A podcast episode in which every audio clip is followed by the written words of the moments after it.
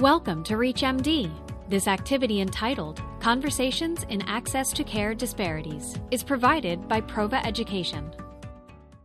One of the things that concerns me is regional bias, which is bias based on where people live and the treatment options that they are offered based on their geographical location. That could be city or it could be state or beyond. This is ReachMD, and I'm Dr. Chuck Vega. And I'm Sateria Venable. I really want to hear more about this concept of regional disparities and how does that affect broader issues in access to care? The regional disparities come up time and time again when we are doing our advocacy work at the Fibroid Foundation or when we're doing research studies. Most recently, in the Compare UF National Fibroid Research Study, we discovered that women in the Southeast United States were offered hysterectomy far more often than women in other areas of the country. Not only were they recommended, they underwent the procedure, and that's very concerning. We also also discovered that many women in rural areas of the United States had very limited access to care providers and care in general. I think that in America, we've just gotten used to this concept of regional disparities, and well, that's just the way things are. But we know, when I think about the most important outcome overall we consider in healthcare, which is mortality, mortality rates can be substantially different based on a short car ride. Mortality data can be remarkably different in just comparing two different neighborhoods in the same city. And while you mentioned the Southeast, there's data from central New Jersey, from Baltimore, Maryland, from Oakland, Alameda, California. And and it's amazing to see that a short car ride or a short bus ride can make a difference of years in terms of average life expectancies. I completely agree with what you said. Oftentimes, we see patients receiving a higher level of care if they're not intimidated by the medical sphere and if they have the confidence to seek out care and to ask questions of their medical providers last year, Dr. Erica Marsh at University of Michigan talked about the disparities and the length of time that it takes to be diagnosed. So there's a lot that we can uncover, and insurance is definitely one. It's just really upsetting to me to have patients reach out to us who are suffering and don't have any access to insurance providers or care to be able to be treated. Right. And so certainly there's a lot of systems at play here, systems of inequity, which you highlighted, but there's also just the fact that we as providers have biases, just like everybody does. We come into our patient care settings with our own biases, and it's really key to try to identify those biases and act upon them. And they can shift a little bit even during the day. For example, just this morning when I was seeing patients towards the end of the session, when I know schedule's tight and my staff is trying to go to lunch, and I'm still working away, it's natural to feel like I want to be more short with patients and maybe not quite as empathic as I normally am. But I really have to actively recognize that as that pressure kind of building in myself and then say, okay, no, we're going to go ahead and treat the patient as they should be treated. And just taking that moment to be mindful of that change, even in my own practice during the session, is important and I think yields better outcomes, better satisfaction for patients in terms of their visit, and better health outcomes as well in terms of their overall care. I think you highlighted something really important, which is that physicians are people too, and they have emotions and bad days and bad parts of the day, and that may impact the way that they interact with a patient. And I think that it's good for your colleagues to hear that and to also recognize that it's important to note that the patient has waited, maybe in some instances, months to see you. So to try as best you can, even if you're having a challenging day, to greet them with the enthusiasm with which they are expecting to interact with you and be open to them educating you on their body and it being kind of a two way street rather than it being a circumstance where it's a physician telling a patient what they recommend based on their expertise without the patient input. I learned in my advocacy work that menstrual pain is the only pain that is described as normal in the medical sphere. And I think sometimes it's minimalized and it oftentimes can be very pervasive and overwhelming and really impact many body systems.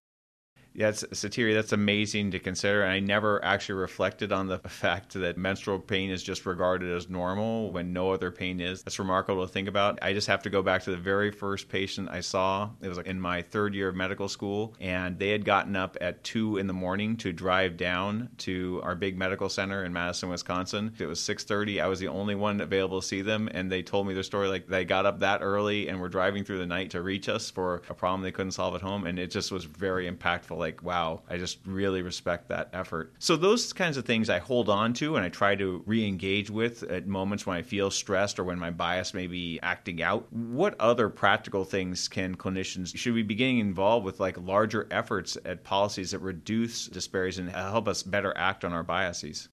I'm a people person. I'll tell a quick story. I had had a myomectomy, and the day after my open myomectomy, so I was in a lot of pain. The nurse came in and I said, I haven't seen the doctor today. And she said, He's waiting until the end of the day to talk to you because he knows you're going to have a lot of questions and he wants to make sure he's not rushed. And it made me giggle because we had to work to get to that place where we could have a more involved conversation. And so, to answer your question, I think one of the things is just think of your patient as developing a relationship where you're getting to know one another and trying to develop a customized approach to their specific goals based on your expertise. And I think that will go a long way to kind of reframing the patient physician dynamic. Another thing we do is we host fibroid talks where we have a reception where patients and clinicians can interact in a social setting and it kind of takes the pressure off of the clinic visit. So I think your point of going maybe outside of the clinic and maybe interacting with patients in a social setting can maybe uncover some things that clinicians may not have been aware of previously. It's great from a knowledge perspective. And it's also a great motivation and inspiration to continue the practice because you do see more of the patient as a human being as opposed to another case that you have to get through to move through your day. So I agree with that. That's important. For those of you who are just tuning in, you're listening to ReachMD. I'm Dr. Chuck Vega, and with me today is Sateria Venable, who's a true expert in access to care disparities. So, Sateria, what steps can our listeners begin to take right now? Are there specific behaviors or actions you'd like to encourage them to take starting with their next patient or in terms of broader policy issues?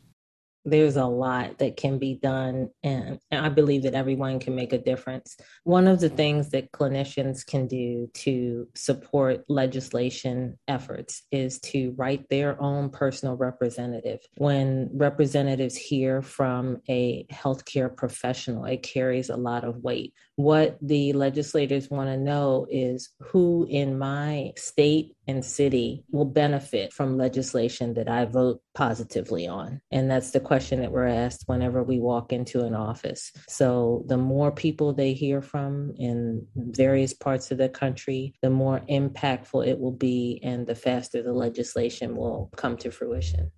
I agree very much in systems of practice. So I think it starts with us as clinicians understanding our own biases, be they based on race and ethnicity or gender or sexual orientation. There's a million ways to cut those lines of diversity, but we really want to be trying to practice at our best level and provide the care that patients deserve, no matter who they are or what their background, and honor their values first. I think part of that is using evidence based tools. I know some clinicians really don't love love algorithms, but especially when treatment management plans or diagnostic algorithms are developed with a diverse input, they are really valuable because when you stray from those algorithms, that might be your bias at play. We all need to use clinical gestalt. We need to be able to create shortcuts cognitively so we can see the number of patients we do and provide good care. That's natural, but do understand that it's that gestalt and where you're operating off of the algorithm grid. That's where your bias can really have an impact where it's really unchecked and therefore potentially harmful to patients. So I think that's in addition decision support tools where those algorithms come into play using your EMR if it's done in a smart way is also a really good way to practice. And then I would just close by saying we can all be advocates. We're placed on a pedestal as healthcare providers, whether that's deserved or not, but we have it. We have a mouthpiece and we can use it. So we can use it at our local level, in our clinical settings, in our practice, in our hospital hospitals, but you can also use it in the community. So really be pro patient and be anti racism, for example, I think is very important. And getting involved with efforts at legislation like you're promoting, Sateria,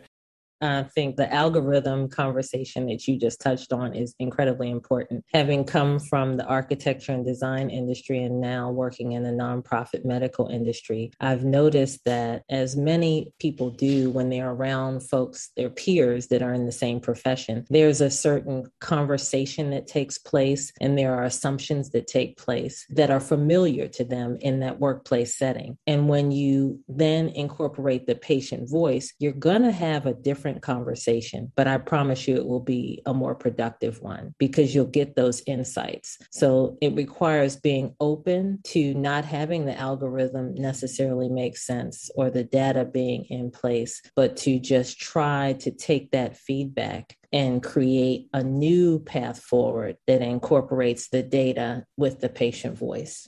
Yeah, absolutely. And I think that's a great way to close our session. Sateria, thank you very much for these tremendous insights. I found it really both informative but also inspiring in terms of providing care for my next clinic session coming up. And thank you to our audience as well. Thank you and be well. You've been listening to ReachMD. This activity is provided by Prova Education. To access this episode as well as others from the series, or to download this activity, go to reachmd.com/prova. Thank you for listening.